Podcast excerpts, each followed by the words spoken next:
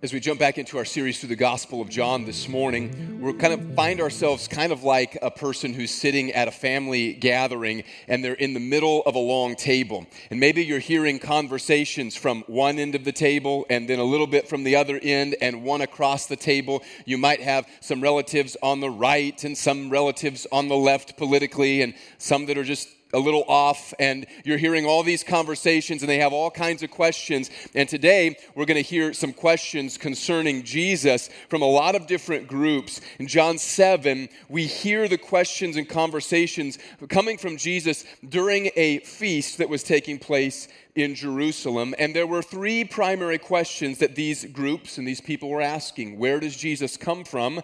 Where does Jesus or where does Jesus teaching come from? Where does Jesus himself come from? And where does Jesus say he is going? And the passage is filled with irony because we as the readers we already know the answers to these questions because John told us at the very beginning of his gospel. He says Jesus came from heaven, his teaching is from heaven, he's going back to heaven. So we know where these questions are leading, but the people in the story did not yet know all of these things. And so we hear and we have an understanding that they did not have. And so it's filled with a bit of irony. And this was far, the, the things that we know about Jesus were far from obvious to the people who were gathered in Jerusalem for the Feast of Booths. And while their questions might not be the same questions that we would ask or that our culture and context might ask today, I think we may hear a familiar ring in what they were grappling with. After all, if Jesus really is from heaven, if his teaching is from heaven, if he's gone back to heaven, then that would have some pretty big implications for our lives and how we think about and view the world. Not only that, but it would seem to demand something of us. And each of these groups seemed to have slightly different trouble with identifying who Jesus was and where his teaching came from. And just like the groups in first century Jerusalem, there are people today who respond in a variety of ways to Jesus. Some express mild curiosity. Some people resist the message of Jesus. Some are angry and they call him and those who follow him liars. And some believe in him. But I think most of us would like to know how we can make sense of what Jesus claims in the gospel as he teaches. With so many thoughts and opinions and judgments about Jesus, how do we determine which judgments are correct? Most of us here have already responded to Jesus in some way with a level of faith, but there is still something for us to learn here about what it means to believe in Jesus. And I'll remind you that this is what John's gospel is all about. He says so himself at John 20, 31, that he wrote this gospel so that you may believe, and that by believing you may have life in his name. But why do so many people come to such different conclusions about Jesus? And how can I be sure that I've responded correctly? That's what John 7 addresses through the questions swirling around Jesus while he was in Jerusalem for the Feast of Booths. And we're going to start out with Jesus' own answer to these questions this morning. It came on the last day, the great day of the feast, as it was known, and we need a little context to understand what Jesus claims about himself. The Feast of Booths was an annual festival of the Jews, not only celebrating the autumn harvest of fruit, but also commemorating the period in Israel's life, the, the history of the nation, when they wandered in the desert following their, their freedom from slavery in Egypt during that period, they were forced to live in tents and temporary shelters. And so during the Feast of Booths, people would travel to Jerusalem and they would set up temporary shelters all over the countryside surrounding Jerusalem. And these shelters would be made mostly of branches from trees and, and palm fronds. And those who lived in Jerusalem would set these, these temporary shelters up on the roofs of their homes. And for seven days, they would live in these huts celebrating God's provision, remembering their time in the wilderness after God led them out of slavery in Egypt. And we tend to think of the Passover as the most important and the most significant feast, but historically we know that the most people came to Jerusalem for the Feast of booths. It was the biggest feast in the calendar of Jewish festivals. More Jews traveled back to Jerusalem for that than any other festival. And throughout the course of the week, there would be all kinds of celebrations and singing and sacrifices that would be made in the temple. And one of those celebrations involved water. You see, this feast occurred toward the end of the dry season. And in Israel, the dry season is very dry. There are long stretches without rain. Streams dry up and the ground is dusty. So, part of this feast was thanking God for the harvest but part of it was praying to God that He would again supply rain so that there could be another harvest during the next season and that they would be blessed with provision and abundance. And every day of this feast, a procession would be made of priests and celebrants or Jews who'd come up to worship from the temple and they would go down toward the, the spring of Gihon where that fed the Siloam pool in Jerusalem. And there, when they got to the spring, a priest would take a golden pitcher and he would fill that pitcher with water. And then he would lead that procession back up to the temple. And as they approached the temple, the procession would begin to sing the Psalms, particularly Psalm 113 to 118. And when the procession arrived back at the temple, the priest would walk up the stairs to the altar that was in the courtyard and he would pour out that water on top of that altar. Then, on the seventh day of the feast, that procession took place seven times. So it was known as the great day of the feast. And the imagery of the water was not only a prayer for literal rain, but it was a remembrance of when God provided water from a rock during the wilderness journey and a prayer for salvation and the Holy Spirit. It's reminiscent of prophecies like Isaiah 12:3, with joy you will draw water from the wells of salvation. Or Zechariah 14 8. On that day, living waters shall flow out from Jerusalem, half of them to the eastern sea and half of them to the western sea. It shall continue in summer as in winter. And Joel 3:18, and in that day the mountains shall drip sweet wine, and the hills shall flow with milk, and all the stream beds of Judah shall flow with water, and a fountain shall come forth from the house of the Lord, and, the wa- and water the valley of Shittim. And a lot of other scriptures that were used uh, that used this, this imagery of water to describe abundance of God's salvation and the presence of the Holy Spirit. And it's in this context where everyone is aware of these water offerings and the hope that they express for abundance and salvation and the Messiah and the Holy Spirit that Jesus stands up on the last day of the feast and he cries out. If anyone thirsts, let him come to drink me, to drink me. Whoever believes in me, as the scriptures have said, out of his heart will flow rivers of living water.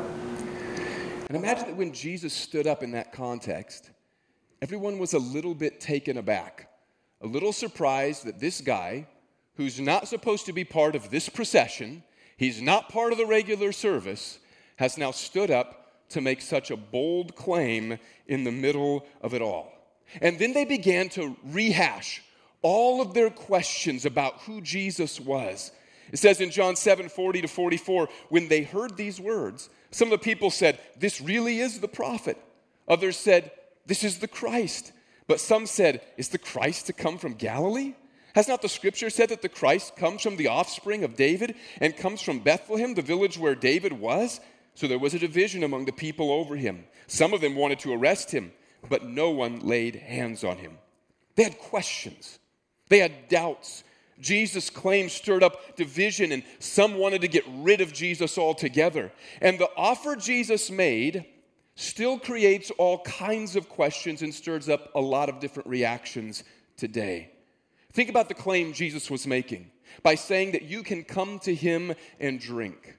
He's claiming to be the source of living water, that is, the source of salvation, of satisfaction, of the meaning and purpose of life. He's claiming to be the source of relationship with God. And John helps us interpret Jesus' claims in verse 39. It says, Now this he said about the Spirit, whom those who believed in him were to receive, for as yet the Spirit had not yet had not been given, because Jesus was not yet glorified. Here's how to understand this Jesus claims to be the source of life because he can give direct connection to the presence of God through the Holy Spirit. And in order to get that, in order to have salvation or meaning or the presence of God or life, you must come to Jesus. But there are a lot of barriers that keep people from coming to Jesus for living water. And that's what this passage is about. It's about the things that would keep us away from the living water. The people then had questions, and our questions may differ slightly, but I think that the heart of these barriers largely remains the same. What are the barriers that keep people from living water? And so today I want to warn you beware of barriers to the living water. And right off the bat, it's good for us to recognize how this passage hits us, even if we call ourselves Christians. Because we might think, well, that living water, that's for when you first come to Jesus. I don't think that that's just it. The passage starts with Jesus in Galilee just before the Feast of Booths. Chapter 5 records how he had healed a man on the Sabbath, and this, the controversy that this caused had erupted, and, and religious leaders wanted to kill Jesus. He had been away from Jerusalem for months now. He had been staying off the radar screen for a while. But with the biggest feast of the year approaching, Jesus' brothers, the sons of Mary and Joseph, they suggested that he go to Jerusalem and reveal himself there. Now, they said this cynically. They didn't really believe in him, but if he was trying to gain some kind of big following, if he thought himself, fancied himself a prophet, then surely the Feast of Booths, the largest gathering of Jews during the year, was the place to announce his intentions. But was that Jesus' primary goal? He responded to his brother's requests in verses 6 to 8 by saying, My time has not yet come, but your time is always here. The world cannot hate you, but it hates me because I testify about it that its works are evil. You go up to the feast. I'm not going up to the feast, for my time has not yet fully come. It's obvious from what we've already read that Jesus did end up going to the feast. He wasn't lying to his brothers. Rather, he wasn't going up when and how they suggested he go. He wasn't going up for the reasons they said he should go up. And when Jesus did go up to the feast and there was a buzz about his teachings and the signs that he had done, many people were still hesitant because they thought they knew him. Some of those who were living in Jerusalem said, But we know where this man comes from, and when the Christ appears, no one will know where he comes from. They thought the Messiah would burst onto the scene suddenly and dramatically, not like Christ, who had been traveling for a couple of years now and preaching, and they knew where he was from. And again, later in the passage, they assumed they knew that Jesus was from Galilee, but that the Christ would come from Bethlehem. And the irony is that Jesus was born in Bethlehem. They just didn't know it. And that irony serves to warn us of the first barrier to receiving living water. You have to recognize pride that comes from familiarity. I'm sure you've heard the aphorism familiarity breeds contempt. That's true. And sometimes it's true for Christians and our relationship with Jesus. You can grow comfortable with what's holy and the sacred. You can become familiar with the forms of religion and with the order of service and with the way that the prayer sounds and the way that the people sitting next to you respond. And you can even grow comfortable with the seat that you usually choose and the people that sit around you. You can think as a result that it's all so familiar that you've seen it all and you've heard it all before and you know exactly what to expect. Have you ever experienced this? You've been driving down the road, maybe on a long stretch of straight highway, and you're going along and your thoughts drift off, and suddenly you kind of snap to, and you're 10 or 20 miles further down the road than the last time you remember, and you're thinking, oh my goodness what just happened? Thank god i'm still alive. Anybody had that experience? I've driven through the midwest enough to have that experience multiple times as i was going to college and things. And and this is a little bit of what happens when we grow familiar or comfortable with Jesus and the things of God. We think this is a boring stretch of road. I've seen this all before. I've experienced this many, many times. And Christians, we do this with our lives. We've heard it all before. The songs are familiar. We know we've been told to read the Bible and pray so many times so that we can grow. Your, your familiarity can then subtly begin to turn a corner, and it leads to pride We start to think of Christianity as something that we can examine from the outside rather than an act of faith in Christ and a relationship with Him through the Holy Spirit and His Word. Where you were once actively seeking Jesus, now you just criticize others. Where there was once fire, now there's just empty forms. Or maybe for you, there never was any fire. Maybe you were brought up in it. And for you, church was kind of like a, family event without any real power. And you've kind of chosen to allow the vestiges of, of that family experience to linger in your life. And so you still come once in a while. You give some small place to it, but you're not really interested in an active relationship with God in which He's like living water that supplies your needs and directs your life. And your familiarity has led you to a pride to think it's good enough that I just kind of show up once in a while.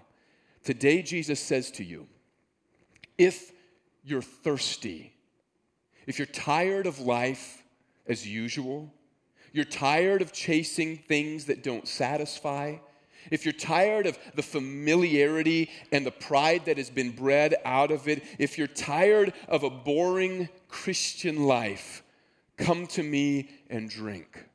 Whoever believes in me, as the scripture has said, out of his heart will flow rivers of living water. In addition to the pride that comes from familiarity, another barrier to, li- to living water is harboring mixed motives. And I think that this is really the heart of the passage.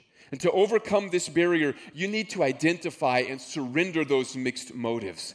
While people were wondering when Jesus would show up to this feast, if he would come, when he'd start teaching again, it wasn't until about the middle of the feast that Jesus went up into the temple and he began to teach.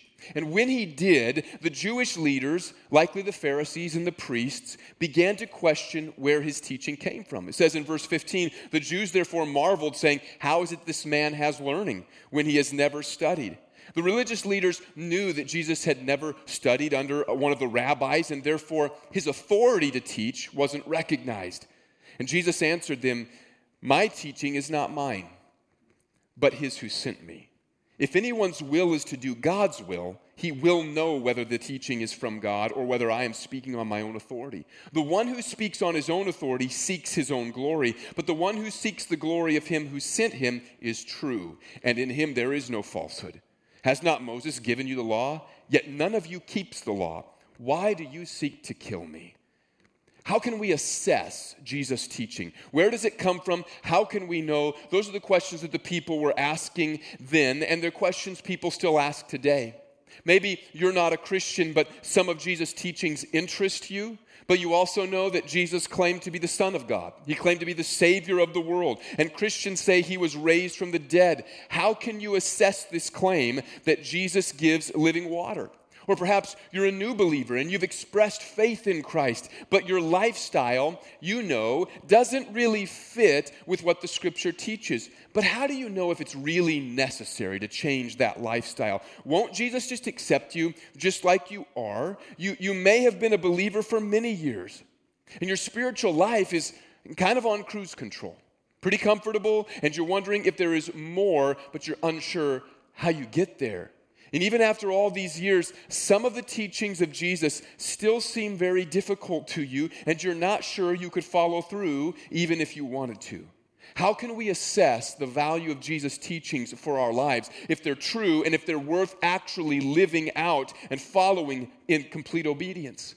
Of course, there are many great sources of evidence not only for the existence of God, but for the truth of Jesus' claims. There are philosophical arguments and manuscript evidence of the Bible's faithful transmission. There are moral arguments and arguments from conscience and evidence from creation and fulfilled prophecy and the testimony of Christians throughout history and the evidence of the resurrection of Jesus from the dead.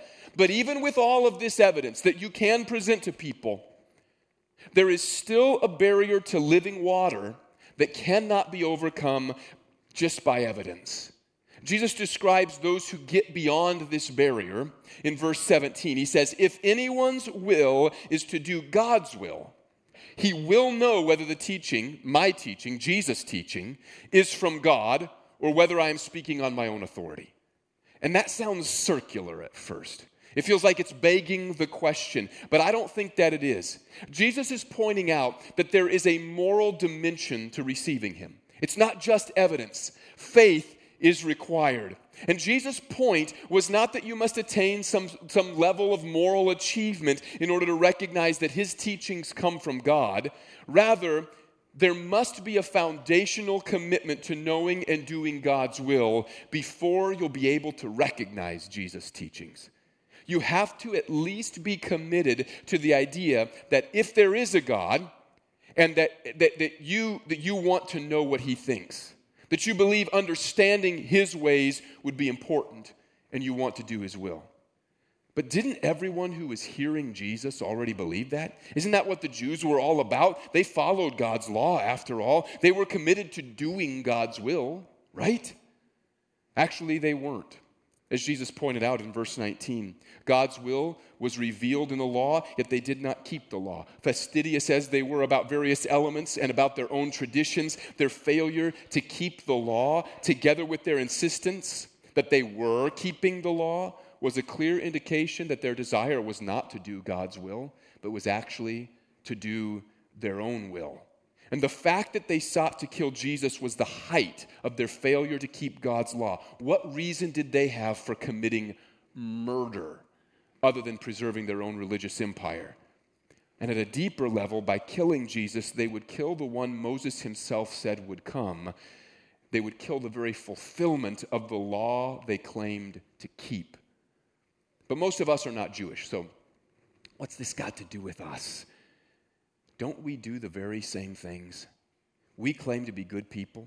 We talk about the need for love and kindness. We give to charities and the church once in a while, but I think for many people, there is a nagging suspicion that what they are doing is merely covering over a lack of living water in their lives that what they have is little more than the same moralism so that they can prop up their own internal feelings, just like the Jewish leaders in Jerusalem were doing with Jesus. They're not living because they have living water. They're, they're, they're not living out of the stream that flows from the presence of Jesus and the Holy Spirit. They're aware that they are missing something deep and fundamental, but they don't want to admit it. You are enough. We keep telling each other on commercials and t shirts, but as Shakespeare put it, the lady doth protest too much, methinks. Or as Apostle Paul says in Romans 1 21 to 22, for although they knew God, they did not honor him as God or give thanks to him, but they became futile in their thinking, and their foolish hearts were darkened. Claiming to be wise, they became fools. Claiming to be enough, they became fools. And so people suppress the truth that they can see about God. In other words, they aren't committed. They're not really committed to doing what God wants. But that's the precondition of recognizing Jesus. It's not that you have to attain a certain level of works or even be able to do all that God wants, even if you knew what it was. It's not that you can say, I am morally good enough and I have the willpower to do what God wants. But if you aren't able to do it, you must at least admit it. Admit that you're a hypocrite. Admit that though you see what he wants, you're unable to do what he wants. That's repentance. It's totally relying on God and not on yourself. It's recognizing that He is good, even if you can't live up to His standards, rather than trying to bend the standards so that you don't look so bad.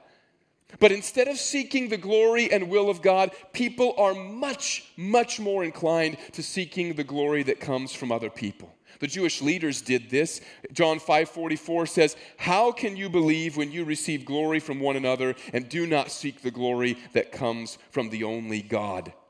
Notice that this verse from John 5 says the same thing as our passage. You can't believe not because there isn't evidence, but because your pre commitment is not to the glory of God, but to the glory that comes from other people. And we can all relate to this. We all know what it's like to go looking for the approval of others. We've all experienced the pressure to try and fit in so that we're accepted or to try and stand out so that we'll be noticed by others. You've probably said things that you shouldn't have or that you don't really believe at some point in order to get the approval of other people. You've probably failed to speak up when you should have because you didn't want others to disapprove. You've remained comfortable when you should have stood up for what's right or gone out of your way to serve others because you didn't want to rock the boat. Almost everyone, in fact, I'm probably pretty certain in saying everyone at some point is guilty of seeking glory from other people rather than seeking glory from God. Even Christians do this sometimes. And Christians can be especially guilty of trying to protect ourselves with religion. It's easy to look at the Jewish leaders and how they claimed to know the law, but only kept the parts that suited them. And that sounds terrible. Until perhaps we realize that we may be participants in something similar. Might we sometimes use portions of God's word or a little of God's will together with our own traditions or desires to actually keep God's will at bay? We use Jesus like a brand to put on ourselves, to affirm us, rather than actually submitting to what he wants. We're really willing to do this, to use the scripture to support our political ideologies, but I sometimes wonder if we're blinded to the way those ideologies don't always live up to the Word of God. Might we sometimes use scripture outside of context to bolster our own desires and push back on what God actually wants to do? Is it possible that we would sometimes say things like, God wants us to be hard workers as a way of refusing to help someone in need because we feel we've assessed that they don't meet up to our standards of hard work? Might we sometimes question someone's character as a way of maintaining our own standing in the community? Are our motives in leadership or at church sometimes mixed between a desire to glorify God and our desire to receive glory from other people? And when we come to the Word of God with everything figured out and all of our systems in place and some assurance that our way is the best way, the right way, it's the only way, then we may actually be unable to discern the will of God because of our prior commitments, not to Him but to our own will. Think of people who would excuse adultery because it must be God's will for them to be happy. Think of someone who would refuse to help another person in need if that person's life isn't first cleaned up to his satisfaction. And when we approach life with commitments to our own positions rather than a commitment to the will of God, we miss Jesus' teaching because Jesus' teaching is the will of God. We can't understand it. We can't do it because our commitment is to protecting ourselves and not to humbling ourselves and doing God's will. And Jesus confronts our contemporary ideas about ourselves because most people think that they approach life and they approach God and they are neutral. And then their decisions can help them lean toward good and lean toward God. But Jesus points out that the reason the Jews and the reason we can't know whether his teaching is true and follow it isn't because it's hard to figure out, but because we actually aren't neutral observers.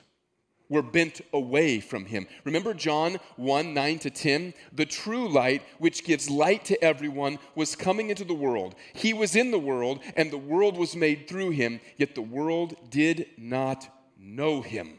The light shined in the darkness. The darkness was not bent toward the light, it was bent away from the light. And Jesus here confronts the hearts of people who are not neutral toward God, they are bent away toward God. And he's saying to them, You cannot understand what I'm saying because you assume your heart is bent toward God, but it's not. It is bent away from God. And as long as your pre commitments are to you and to protecting yourself, to protecting your will, to protecting your own desires, to protecting your own dreams, your own wants, your own visions, as long as your commitment that you come to God with is God, I love you, as long as you do things my way, you'll never be able to understand my teachings. And that's not circular reasoning, that's Jesus claiming to be God Himself and saying, You can't understand what I'm saying because you're bent away from God and I'm here and I am God.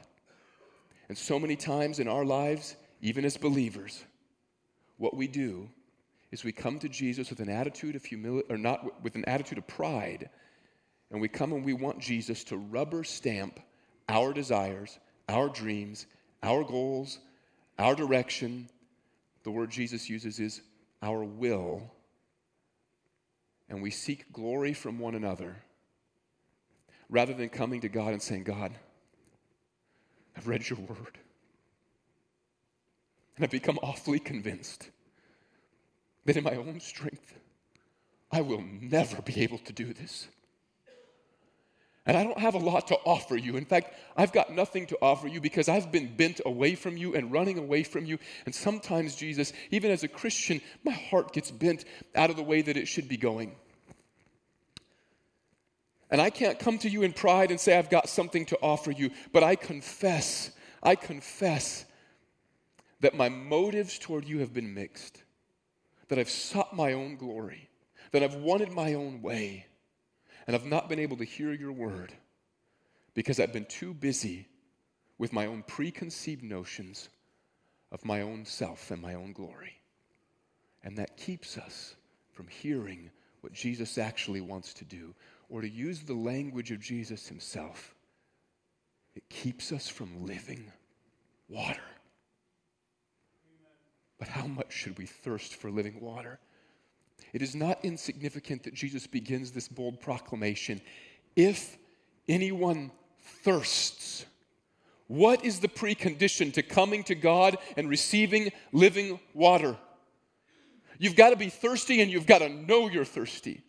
But this is what he's saying. He's saying you've got to understand that, that you're thirsty for something and that you don't have the means of satisfying that thirst that all your preconceived notions about who God is and what you'd like Him to do and how you'd like Him to rubber stamp your plans, that those will not satisfy. And so rather than coming and saying, God, I think I've got this figured out, if you could just rubber stamp this, if you could just put your approval on this, I'm going to bend your law a little bit. I'll keep this part and I'll ignore this other part and I'll judge other people so that others won't notice that, that I'm really messed up myself. And rather than coming to God with that mess, you come to Him and say, God, I am a mess. I need you to fix me. I need you to heal me me. I need living water. I need a direct access to your Holy Spirit. I need you to cleanse me. I need you to make me right with you. And even we as believers, if we are not careful, grow so familiar with the things of Christianity that pretty soon we're clogged up and there are all kinds of barriers to the access of living water that we should have. But what do we do when we get to that point? We bring all of our mixed emotions and all of our mixed motives to Jesus and we say, Jesus, I can do nothing about these. I need you to cleanse me. And today I surrender everything to you. What is it that you're holding back from Jesus? That question gets asked a lot in churches, I understand. But what Jesus is saying here is that if your pre commitment is Jesus and, or God and, you have a mixed motive that will keep you from living water. If you're saying, God, I'll do your will, but I'm not leaving my job. God, I will do your will, but I'm staying in this relationship. God, I want to do your will, but you know, my family will be really mad at me, so I'm just kind of going to do it sort of halfway. God, I'm willing to do your will, but don't call me to leave my city to go someplace else to share the good news of Jesus. God, I'm going to do your will, but don't call me out of my comfort zone. If we have that kind of motivation, we come to God with that, we're cut off from the living water. Because the precondition to receiving living water isn't that you attain some kind of high moral standard. It's that you would say, God, I don't know if I have the strength to do these things. I'm afraid of leaving. I'm afraid of the repercussions. I'm afraid of people. But, but God, I, am coming to you because I know that these mixed motivations don't satisfy. And I need real living water. And the last barrier to living water that Jesus brings up, or that the passage brings up, and that I want to warn you of today as we get ready to respond, is fear. Fear is a powerful motivator for people. And I think we often have things in our lives that we're afraid of and we don't realize it. We see this motivation in John 7 45 to 52, where it says, the officers came to the chief priests and the Pharisees and uh, who said to them, "Why did you not bring him?" They'd been sent to arrest Jesus after he made this bold claim. The officers answered, "No one ever spoke like this man." The Pharisees answered them, "Have you also been deceived? Have any of the authorities or the Pharisees believed in him? But this crowd that does not know the law is accursed." Nicodemus, who had gone to him before and who was one of them, said to them, Does our law judge a man without first giving him a hearing and learning what he does? They replied, Are you from Galilee too? Search and see that no prophet arises from Galilee. The, the Pharisees and priests basically called the officers and Nicodemus ignorant fools. And that doesn't seem like a big deal, but I actually think that we all have experiences where we felt humiliated about something. And we've said to ourselves in that moment, never again. I'm never going to be in that position again. And we work really hard not to be in positions where we feel humiliated. I recognized this in myself recently. I was playing a game. It was a game I assumed I should be good at, and I made some obvious mistakes and got frustrated and angry. I'm rather competitive. It's not always one of my better traits. And I had to reflect later on why I had gotten easily angered over a stupid game why I was so angry. And I realized it was because I didn't want to appear foolish at something I thought I was supposed to be good at. I want to appear smart. I want people to think I'm intelligent. I was the guy who was not happy with an A minus on my report card. It bothered me. And it's still a powerful motivator, not only for me, but for other people as well. And yours might not be grades on a report card, but maybe uh, you've gotten upset when you've been humiliated too, and it should be a sign to you that actually you are more afraid of what other people think than, than you'd like to admit. What if submitting to God's will, though, brings you humiliation? What if following Jesus makes you look like a fool? That's a mixed motive, and it's a powerful one, and it keeps a lot of people from living water. I hope that it won't be a barrier for you today. I want to ask that you'd stand with me. And for a moment, you just close your eyes. Jesus still stands among us, and Jesus still calls out to people If anyone is thirsty, let him come to me and drink. Whoever believes in me, as the scripture has said, out of his heart will flow rivers of living water. If you're thirsty, if you're spiritually dry, if life feels hollow or disappointing, if you're looking for purpose or meaning, if you're trying to figure out how to connect with God or how to reconnect with God, Jesus is calling to you this morning. Don't let barriers of familiarity or mixed motives or fear get in the way. Come to Him. Surrender your will to His will. Let everything, lay everything down before Him. And if you want to, if you want to please Him, but you, you don't feel like you're able to please Him, bring that to Him too. Come with the faith that He has what you need. You're not coming to offer Him living water. You're coming to Him because He's offered you living water. And the precondition is this you have to be humble enough to recognize you're thirsty and to accept the offer. That's the real precondition. It's not that you've got to work your way to some moral superiority or say, God, I'm going to work myself up to want to do your will. That's not what Jesus was getting at. He was getting at this simple reality that if you don't want it, you're never going to come to Him for it. And as long as you're full of yourself, you'll never recognize your need for God. You're not coming to offer him something. You're coming to him because he's offered you something. If you need to come today for salvation, or if you're already a believer and you recognize that your submission to the will of God is not complete as it should be, and you have some mixed motives that have been a barrier as eh, to you to experiencing the, the work of the Holy Spirit in your life, a, a direct connection with the living God through the through the Spirit who wants to live in you and direct your life, I want to encourage you that as we sing this song in just a moment, that you'd move from where you are and you would find a place of prayer. I know that that can sound cliche. It can become one of the things that we're familiar with, but I do think that there is something to this. It's that thing about fear we talked about earlier. Fear is often a barrier to people experiencing living water. And so many times we can easily sit and think, I'm afraid. I'm afraid of what my brothers and sisters in Christ will think. I'm afraid that they'll assume that I'm some heathen, I'm some sinner. Uh, I'm afraid of, of, of how others will judge me. Today, do not be afraid. Don't be afraid of what anyone thinks of you. Christians often go through periods in their lives where they need to examine how they stand before the Lord, to test their hearts, as the Apostle Paul says, and to know where they're at. And if today you'd say there's a barrier to the living water, don't, don't let the barrier of fear keep you from approaching the Lord. Don't let the barrier of mixed motive keep you from that living water. Come and submit that. Come to the foot of the cross. It is not, I don't think, without purpose that at the end of John's gospel, as he's describing the crucifixion of Jesus, he records an event where Jesus is hanging there. And the soldier takes a spear and thrusts it into Jesus' side. And it says, Out of his side came blood and water. Why does John record that? I think it's because he recognized and he's teaching us that the place to receive living water is not, is not in ourselves, it's at the foot of the cross. And we have to overcome the fear of what people think, the fear of our mixed motives. And we have to surrender to Jesus at the foot of the cross. As we sing this song, especially the line where it says, I lay down my old flames. If you've got mixed motives, if you don't have a relationship with Jesus, if there are fears that have kept you from living water, if you just recognize, I, I want to draw near to the Lord and I want to I want to be reconnected with the living water as we sing. Would you come? Step out of your seat. Make a place of prayer before the Lord this morning. Even now as Shana begins, would you come and let's find a place of prayer for just a moment to wait on the Lord.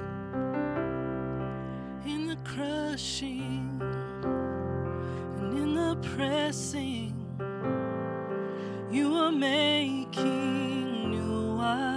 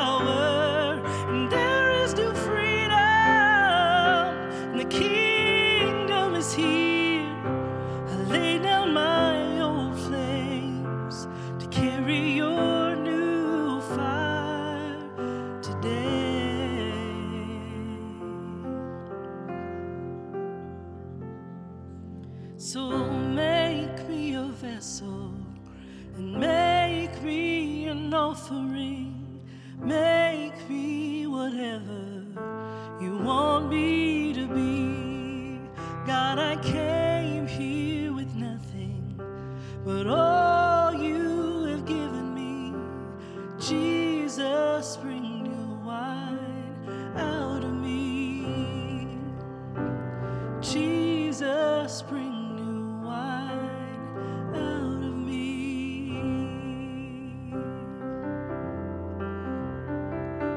Jesus, we thank you that you are the source of living water. We thank you that you are the one who brings us into relationship with God. And today we come to you we thank you that we don't have to come with things figured out or with an offering for you because you are the offering.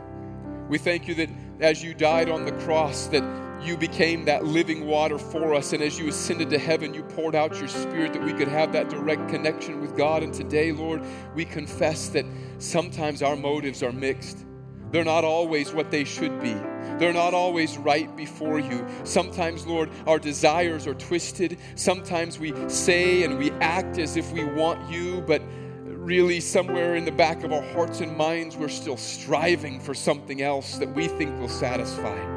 Forgive us, Lord. Cleanse us today. Renew our motives. And I pray that the living water of the Holy Spirit will flow in our lives. That the living water of the Holy Spirit will flow in this church. That we might understand the, the sort of promise that you made of direct access to the presence of God by the Spirit's direction and by His immediate presence in our lives. We thank you, Jesus, for the offer. And today we respond by saying, I'm thirsty. I'm thirsty. And Lord, I pray that we would not, that no one of us would allow pride to get in the way of admitting our thirst for you. That no one of us would say, I'm not thirsty because I'm already good enough. I'm already I'm, I'm not thirsty because I already had a drink and, and I'm good. I'm set. Lord, help us to respond by saying, I'm thirsty for the living water to continue to flow in my life. I'm thirsty for a life of unmixed motive and a pure heart before the Lord. I'm thirsty for a life not hindered by fear of what others think or pride. I'm thirsty for the Spirit to flow in my life again. I love you, Lord. We thank you for these things and we believe you to do them. In Jesus' mighty name we pray. We believe. Amen. Amen. Praise the Lord. We're grateful that you were here this morning. If you'd like someone to pray with, we have prayer partners that will be available. We would love to pray with you. Otherwise, have a great week. We will see you again on Wednesday when we continue in prayer. Until then, go in God's grace and in His peace.